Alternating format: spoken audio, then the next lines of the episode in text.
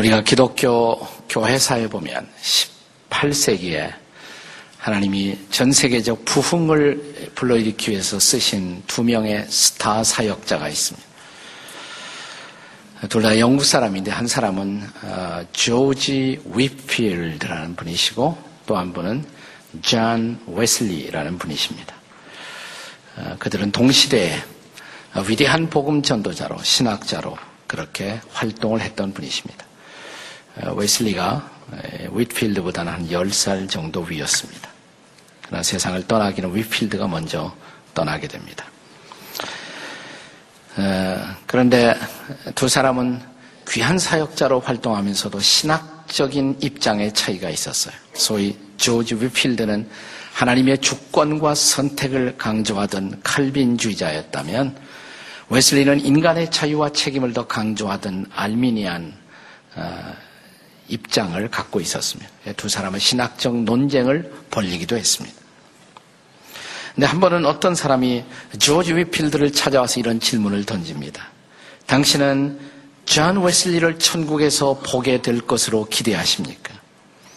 이때 위필드는 즉각적으로 대답하기를 아니요 라고 대답을 했어요. 그러자 질문했던 분은 신이 난데 그렇지요. 알미니안 주의자는 천국에 갈 수가 없겠지요. 위필드는 다시 이렇게 말했다고 합니다. 죄송합니다. 제 대답을 오해하셨군요. 제 말은 웨슬리가 천국에 가지 못했다는 의미가 아니라 그분은 너무 존귀한 분이어서 주님이 주의 보좌에 가까이 두셨기 때문에 나 같은 사람은 그분에게 접근해서 배울 찬스가 없다는 뜻이었습니다. 우리는 이런 조지 위필드의 대답에서 진정한 겸손의 본을 볼 수가 있습니다. 이런 겸손한 사람들, 겸손한 성도들, 겸손한 지도자들이 필요한 세상이 아니겠습니까? 진정한 겸손은 이웃을 헐지 않고 이웃을 세우는 것입니다. 겸손한 사람은 이웃의 성공을 시기하거나 질투하지 않습니다. 그는 이웃을 축복할 준비가 되어 있는 사람입니다. 겸손한 사람이 있는 곳에 공동체가 세워지고 하나님 나라의 지평이 넓혀집니다. 겸손한 사람은 자기 부족을 알고 십자가에 무릎을 꿇는 사람입니다. 하나님의 나라는 겸손한 사람을 위해서 예비된 나라입니다. 겸손한 사람의 마음 속에는 성령이 일하십니다. 반대로 교만은 이웃을 파괴하고 공동체를 허는 것입니다. 교만한 사람들의 마음이 바로 어두운 지옥입니다. 교만한 사람들이 활동하는 곳에 분열과 분쟁과 혼란이 있습니다. 유명한 성자 어거스틴은 신앙의 기본이 무엇이냐는 그 당시 한 젊은 지성인의 질문을 받고 편지로 그 대답을 보낸 적이 있습니다. 디오스코로스라는 젊은 지성인에게 신앙의 기본은요, 첫째는 겸손입니다. 둘째도 겸손입니다. 셋째도 겸손입니다. 라는 유명한 대답을 한 것으로 되어 있습니다. 그렇다면 사랑하는 여러분, 저와 여러분이 우리가 정말 겸손해지기 위해서 할 일이 뭘까요? 오늘 우리는 야고보서 강의를 통해 사도 야고보의 대답을 듣고자 합니다. 겸손해지기 위해 우리가 할 일. 그 첫째는 욕심을 버리는 일입니다. 옆에 있는 분들하고 욕심을 버립시다. 이렇게 하십시다. 시작. 욕심을 버립시다. 잘 안 되죠, 근데. 네. 자, 겸손의 반대가 뭘까요? 오늘 주제는 겸손인데 겸손의 반대가 뭐예요? 교만이죠. 자, 교만한 사람들이 서로 만나면 어떤 일이 발생합니까? 다툽니다. 싸웁니다. 그럼 왜 교만한 사람들이 만나는 곳에 다툼과 싸움이 일어날까요? 이 교만한 사람들의 마음을 혹은 그들의 내면을 지배하는 것이 욕심입니다. 이기심입니다. 혹은 정욕이기 때문입니다. 내 겸손이라는 것은 이런 욕심을 비워내는 마음입니다. 그러므로 겸손하려면 욕심을 먼저 포기해야 합니다. 야고보는 우리가 이런 욕심을 포기하지 못함으로 경험하는 불행을 두 가지로 본문에서 요약합니다. 하나는 분쟁이고 네, 욕심을 처리하지 못하면 분쟁이 일어나고 또 하나는 기도의 무응답입니다. 기도가 응답받지 못한다는 것입니다. 먼저 1절을 보겠습니다. 1절 다 같이 읽어요. 1절 다 같이 시작. 너희 중에 싸움이 어디로부터, 다툼이 어디로부터 나느냐? 너희 지체 중에서 싸우는 정욕으로부터 나는 것이 아니냐? 인간의 삶의 마당에서 경험되는 온갖 유형의 분쟁, 인류의 역사를 통해서 사람들이 경험한 모든 유형의 전쟁, 그 배후에는 동일한 한 원인이 존재합니다. 욕심입니다. 욕심. 자, 법정에 가면 수많은 분쟁의 케이스들이 쌓여 있습니다. 오늘 우리가 욕심을 포기한다면 이 많은 분쟁의 대다수는 당장에 끝날 것입니다. 뿐만 아니라 욕심은 기도 응답을 방해합니다. 기도 응답의 장애물입니다.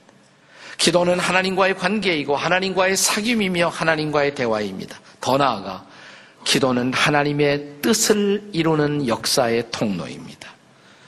자, 제 아들이 어느 날 주님 앞에 나와서 주님 기도를 가르쳐 주세요. 주님이 기도를 가르치십니다. 너희가 기도할 때 이렇게 기도하라. 그게 무슨 기도예요? 주 기도입니다. 주님이 가르쳐 주신 기도. 자, 그 기도의 한 대목 뭐예요? 뜻이 하늘에서 이루어진 것 같이 땅에서도 이루어지이다. 그런데 뜻이란 말 그 앞에 붙어 있는 단어가 사실 있어요. 오랫동안 우리는 그 단어를 생략하고 주기도를 해왔습니다. 당신의 뜻이. 하나님의 뜻이 그 말입니다. Thy will, your will. 하나님의 뜻이 하늘에서 이루어진 것 같이 땅에서도 이루어지이다. 기도란 하나님의 뜻을 이루기 위해서 하나님이 우리에게 허락하신 교훈의 중요한 통로인 것입니다. 자, 그런데 기도하는 내게 하나님의 뜻이 아니라 내 뜻으로, 내 정력으로, 내 이기심으로 가득 차 있다면 하나님이 그런 기도를 기뻐하시겠습니까? 그런 기도가 응답되겠습니까? 자, 그래서 3절 말씀은 이렇게 말합니다. 본문 3절 다 같이 읽습니다. 시작. 구하여도 받지 못하면 정력으로 쓰려고 잘못 구합니다. 기도는 하나님의 뜻을 이루기 위해서 주께서 가르쳐 주신 영적인 선물인데 자, 우리가 자기 욕심, 자기 정력, 자기 이기심으로 가득 차 있는 기도를 드린다면 그 기도가 하나님을 기쁘시게 하겠습니까? 하나님이 응답할 수가 있겠습니까? 네. 그래서 겸손한 사람 먼저 자기 뜻을 비우는 사람입니다. 그리고 하나님의 뜻으로 마음을 채운 사람입니다.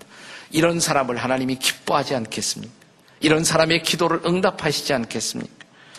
그래서 이어지는 말씀 6절을 한번 읽어보세요. 본문의 6절 다 같이 읽겠습니다. 시작. 그러나 더욱 큰 은혜를 주시나니 그러므로 일러스되 하나님이 교만한 자를 물리치시고 겸손한 자에게 은혜를 주신다 하였느니라. 이제 선택은 두 가지밖에 없어요. 옵션은 두 가지밖에 없습니다. 하나는 이것입니다. 욕심으로 내 마음을 가득히 채우고 그래서 그 욕심 때문에 하나님과 원수되고 사람들과 분쟁하며 사시던가 아니면 욕심을 비워내고 하나님의 뜻으로 내 마음을 채워 하나님을 사랑하고 그리고 이웃을 사랑하고 이웃을 섬기는 삶을 선택하던가 둘 중에 하나입니다. 여러분의 선택은 뭡니까? 여러분이 정말 겸손한 일생을 살기를 원한다면 그러므로 욕심부터 비워내십시오. 오늘 내 욕심과 결별을 선언하십시오. 아니 사도 바울처럼 내 정욕과 탐심을 십자가에 못 박았습니다. 이렇게 선포할 수가 있어야 합니다. 내 욕심과 탐심을 정욕을 십자가에 못 박았습니다. 고백할 수가 있어요. 옆에 분들에게 고백할 수 있어요? 한번 물어보세요. 쉽지 않죠. 그러나 욕심을 비워내지 않고는 겸손한 사람이 될 수가 없습니다. 비워내는 만큼 겸손해집니다. 그러므로 겸손한 사람이 되려면 첫째 욕심을 버려야 합니다. 둘째 마귀를 대적해야 합니다. 마귀를 대적해. 자, 겸손하려면 욕심을 비워야 한다고 말씀을 드렸습니다. 그런데 쉽지 않아요. 그것이 어렵습니다. 왜 어려울까요? 나를 붙들고 있는 욕심의 배후에 욕심의 영이 활동하고 있습니다. 그 욕심의 영이 바로 사탄이고 마귀라고 부르는 것입니다. 그래서 오늘 야고보는 본문의 7절에서 이렇게 말합니다. 마귀를 뭐 하라고요? 대적하라. 그리하면 너희를 피하리라. 마귀를 대적해야 한다고. 사랑하는 여러분, 마귀가 하는 일, 우리 안에서 욕심을 충동질합니다. 이기심을 부채질합니다. 그래서 우리를 교만하게 만드는 것입니다. 그래서 마귀는 욕심의 영이고 교만의 영인 것입니다. 자, 6절에 보면 하나님은 교만한 자를 물리치신다. 왜 교만한 자를 물리치냐? 교만한 자의 배후에 교만한 영이 있기 때문에 그래요. 하나님은 마귀를 대적하시는 하나님이십니다. 그래서 우리가 마귀를 대적하지 않으면 하나님이 기뻐하시는 사람, 하나님 앞에 겸손한 사람이 될 수가 없습니다. 사랑하는 여러분, 교만의 영이 우리 안에 들어와 역사하기 시작하면 우리는 이기적 존재가 됩니다. 더, 더, 극도의 이기적 존재가 돼요. 여러분, 이것은 그리스도인들도 예외가 아닙니다. 그럴 수가 있습니다. 여러분, 마귀가 본래 마귀가 된 사탄이 사탄이 된 원인을 아세요? 그 대답이 이사야 14장 12절이야 14절에 기록되어 있습니다. 한번 이사야 14장 12절을 같이 읽겠습니다. 시작. 너 아침의 아들 계명성이여 어찌 그리 하늘에서 떨어졌으며 너 열국을 엎은 자여 어찌 그리 땅에 지켰는고. 그래서 일반적으로 아침의 아들 계명성은 천사장 루시퍼다 이렇게 일컬어집니다. 천사장 루시퍼의 별명이 아침의 아들 계명성이에요. 그가 하늘에서 떨어졌다는 것입니다. 타락했다는 것입니다. 천사장의 타락. 왜 타락했을까? 그 다음 구절이 설명합니다. 13절. 다 같이 읽겠습니다. 시작. 네가 네 마음에 이르기를 내가 하늘에 올라 하나님의 뭇별 위에 내 자리를 높이리라. 내가 북극 지폐의 산 위에 앉으리라. 14절입니다. 가장 높은 구름에 올라가 지극히 높은 자와 같아지리라 하는도다. 자, 쉽게 말하면 왜 천사장이 타락했는가? 왜 그가 마귀가 되었는가? 그의 궁극적인 야심이 뭡니까? 하나님과 맞먹는 거예요. 하나님만큼 높아지는 것입니다. 아니면 내가 하나님이 되는 것이었습니다. 그래서 그가 반복하는 단어. 자, 이 천사장이 하는 말 속에 반복되는 단어가 뭐예요? 나라는 단어예요. 내가 내 마음에 이르기를 내가 하늘에 올라 내 자리를 높이리라. 내가 산 위에 앉으리라. 내가 지극히 높은 자와 비기리라. 우리말 성경에는 한 세 번밖에 내가 나오지 않지만 영어 성경으로 읽어보면 다섯 번이 나옵니다. I will 이렇게 기록되어 있어요. I will. 내가 저 높은 곳에 올라 내가 내 자리를 높이리라. 내가 저 높은 자와 비기리라. 내가 I will. 그러니까 여러분이 저도 모르게 내가 이런 말이 막 나오면 그때 사탄이 내 속에 역사하고 있는 거예요. 바로 내가. 네, 사탄이. 네. 우리가 살고 있는 시대를 종말론적인 시대라고 부릅니다. 이 종말론적인 시대의 한 특성. 우리는 지나간 세기에 우리 시대를 규정해서 많이 쓴 단어 가운데 이런 말이 많았어요. 미 제네레이션이다. 미 제네레이션. 자기밖에 모르는 세대. 우리 시대를 통치하는 가장 보편적인 이념은 뭐냐? 그건 공산주의도 아니에요. 자본주의도 아니에요. 그건 미이즘이다. 이렇게 말해왔습니다. 미이즘. 나밖에 모르는 이기주의의 시대. 자, 세상을 이렇게 만들어 놓은 것이 바로 사탄의 활동의 결과인 것입니다. 그래서 여러분도 나도 모르는 사이에 내가, 내가 이 말이 자꾸 나오면 사탄이 내 안에서 역사하고 있구나. 그거 알아야 돼요. 그리고 그 순간 소리쳐야 할 게 뭐냐? 자기 자신을 향해서 사탄아 물러가라. 우리는 가끔 보면 자기 남편, 자기 마누라 갖고 마귀야 사탄아 물러가라 그래요. 아니에요. 자기 보고 해야 돼. 자기 보고. 내 속에 이기심이 욕심이 충동질 할 때마다 자기 가슴을 치세요. 한번 해보세요. 사탄아 물러가라. 예, 연습. 자기 자신을 향해서 해야 돼. 사탄아 마귀야 물러가라. 물러가라. 예. 아니면 이웃들에게 가까운 사람에게 부탁하세요. 내가 자꾸만 내 자랑하고 자꾸만 내 이기심을 주장하거든 옆에서 소리쳐 달라고 사탄아 물러가라 그럴 때 나보고 해달라고 배우자에게 부탁을 하세요. 네. 그 말이 너무 그러면 좀 바꿔서 나 어떤 의미에서든 나를 향해 일깨우는 경보 장치가 필요합니다. 저는 결혼하고 나서 아예 목회 초기부터 제 아내에게 부탁을 해두었어요. 여보, 내가 나도 모르게 막 내 자랑하고 자꾸 내 선전하고 높이면 말이야. 당신이 나에게 신호를 줘, 신호. 어떻게 드릴까요? 이렇게 하라고. 그게 뭐예요? 그래. 두 눈 뜨고 못 봐주겠다. 이렇게. 두 눈 뜨고 못 봐주겠다. 그래서 그 이후로 가끔 제가 단상에서 막 설교하다가도 내 자랑하고 그러면 저 뒤에서 제 아내가 이러고 있습니다. 두 눈 뜨고 못 봐주겠다 이 말이죠. 근데 한 번은 그래요. 여보, 내가 암만 그래도 당신 모르고 계속 하더라. 그러면 더 센 두 번째 단계를 해달라고 그랬어요. 어떻게 해드릴까요? 그래서 아, 이렇게 하라고 그랬습니다. 이렇게. 그게 뭐예요? 그래서 지랄하고 자빠졌네.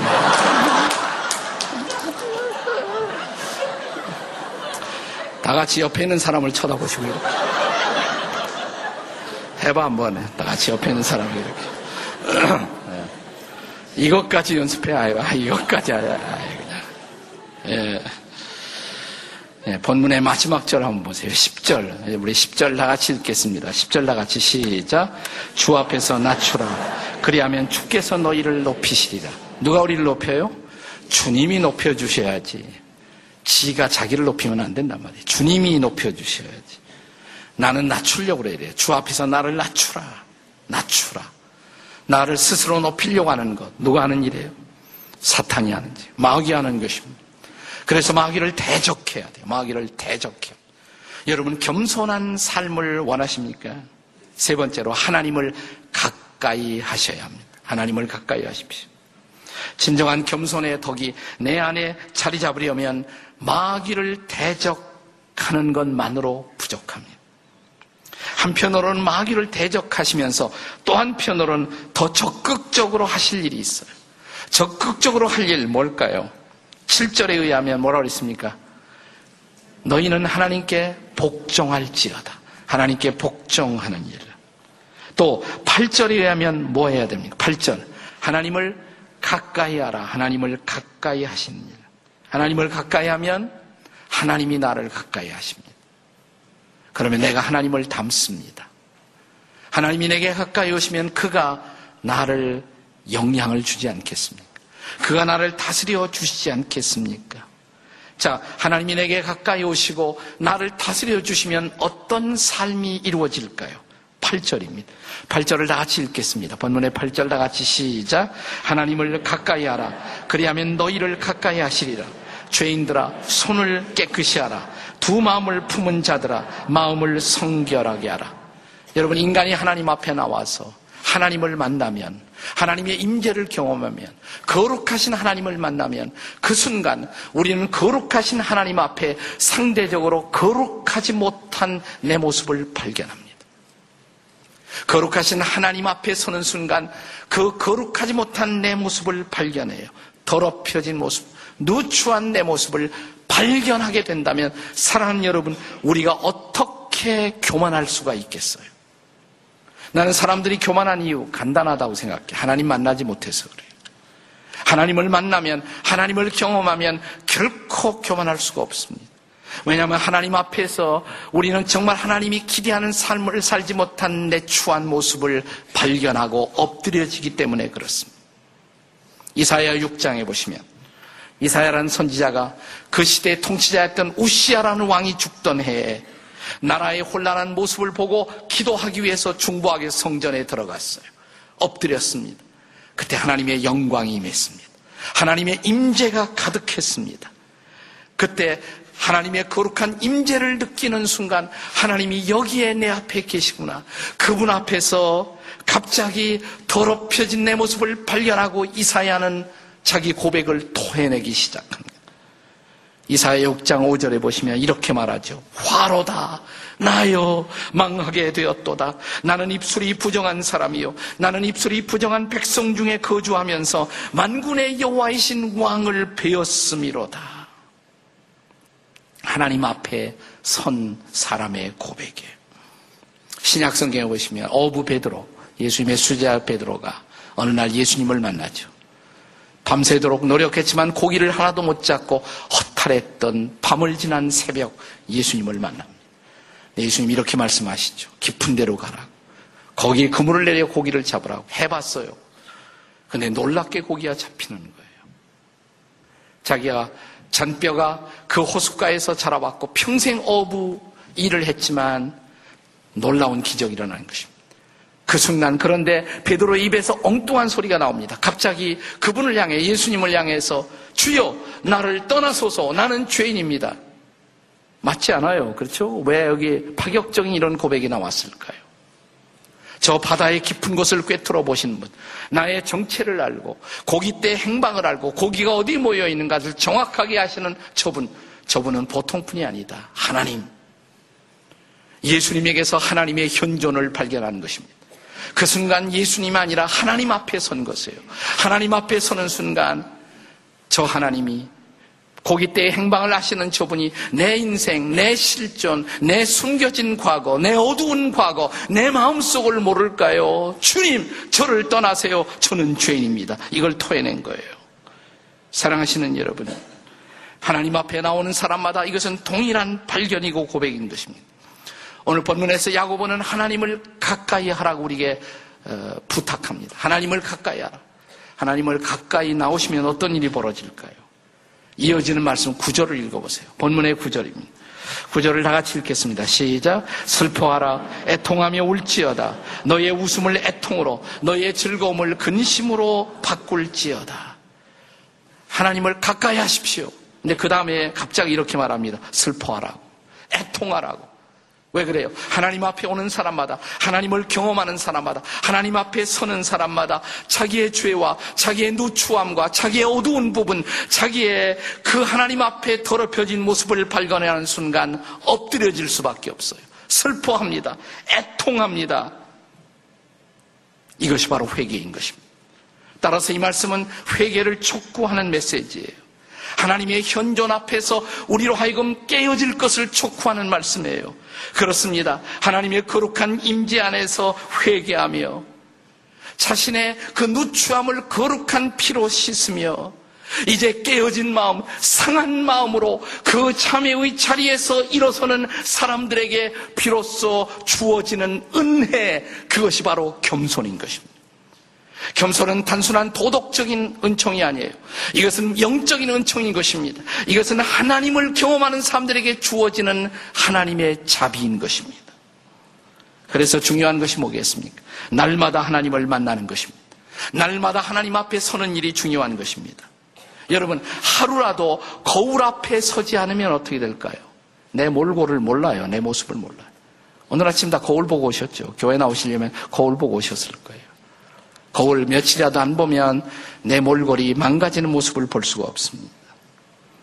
그래서 날마다 거울 앞에 서는 것입니다. 날마다 말씀의 거울 앞에 서십니까? 날마다 진리의 거울 앞에 서십니까? 날마다 하나님의 거울 앞에 서십니까? 큐티는 하나님의 거울 앞에 서는 일이에요. 말씀을 펴고 거기서 하나님의 말씀하시는 음성을 들으며 나를 돌아보는 것입니다. 적나라한 자신을 말씀 앞에 대면하는 시간 큐티예요. 큐티 안 하면 새벽 기도에 나와서 늘 말씀을 통해서 기도를 통해서 자신을 돌아볼 줄 알아야 합니다. 그렇습니다. 이것을 통해서만 자신의 모습을 발견합니다. 수녀 시인 이혜인 님이 쓴 시 가운데 거울 속의 내가 라는 시가 있어요. 거울 속의 내가. 그 시의 마지막 대목이 아주 인상적입니다. 이렇게 되어 있습니다. 거울 앞에 설 때마다 나는 내가 낯설어 도망치고 싶습니다. 거울 앞에 설 때마다 나는 내가 낯설어 도망치고 싶습니다. 그런 경우 없으세요? 한순간 하나님 앞에서 말씀 앞에 서서 내가 나를 보았을 때 내가 낯설어요. 어쩌다 내 모습이 이렇게 되었을까? 나를 보니 부끄럽고 나를 보니 누추하고 어쩌다 추하고 부끄러운 내 모습을 보고 놀라서 도망치고 싶은 그런 순간 없었어요. 어쩌다 내, 내가 바라본 내 속모습, 내 진상이 너무 끔찍하고 너무 잔인해서 놀라 도망치고 싶은 순간 없었나요? 어쩌다 내가 이렇게 변질되었을까? 어쩌다 내가 60만 원 내가 되었을까? 어쩌다 내가 20만 원 내가 되었을까? 어쩌다 내가 욕심의 포로가 되어 허우적거리고 있을까? 어쩌다 내가 사랑하지 못하고 이웃들을 증오하는 미움의 사슬에 매여 있을까? 어쩌다 내가 이렇게 살게 되었을까? 어쩌다 내가 두 얼굴로 두 마음으로 이런 모습으로 살게 되었을까? 나는 도망치고 싶어요. 내 모습 보고 깜짝 놀라요. 하나님 앞에 서 있는 자신의 발견 앞에 놀라와 하나님 앞에 엎드릴 수밖에 없었던 순간이 없었나요? 이게 하나님 앞에 서는 순간이에요. 그렇다면 지금이야말로 엎드릴 때입니다. 지금이야말로 애통할 시간입니다. 지금이야말로 가슴을 찢고 마음을 찢고 통곡할 시간입니다. 지금이야말로 참회의 시간입니다. 그 참회의 자리에서 거룩한 피로 나를 씻고 하나님의 만지시는 손길을 경험하며 내 산산이 깨어진 마음이 다시 모아지기 시작할 때 그리고 그분의 손을 붙들고 일어서는 새로운 내 모습 이것이 바로 상한 마음을 통해 빚어진 겸손인 것입니다. 이 은혜를 사모하지 않으십니까? 오늘 하나님이 이렇게 나를 만져주시기를 기도하지 않겠습니까? 오늘 이 겸손의 은혜가 임하시기를 주의 이름으로 축복합니다. 기도하시겠습니다. 하나님, 하나님 앞에 부끄럽습니다. 죄송합니다. 변질되고 부패한 이 모습으로 주 앞에 서 있는 저를 주님 불쌍히 여기시고 저를 새롭게 해 주시옵소서. 만져 주시옵소서. 깨뜨려 주시옵소서. 다시 빚어 주시옵소서. 겸손의 은혜를 주시옵소서. 겸손의 거룩한 영을 부어 주시옵소서. 예수님의 이름으로 기도드립니다. 아멘.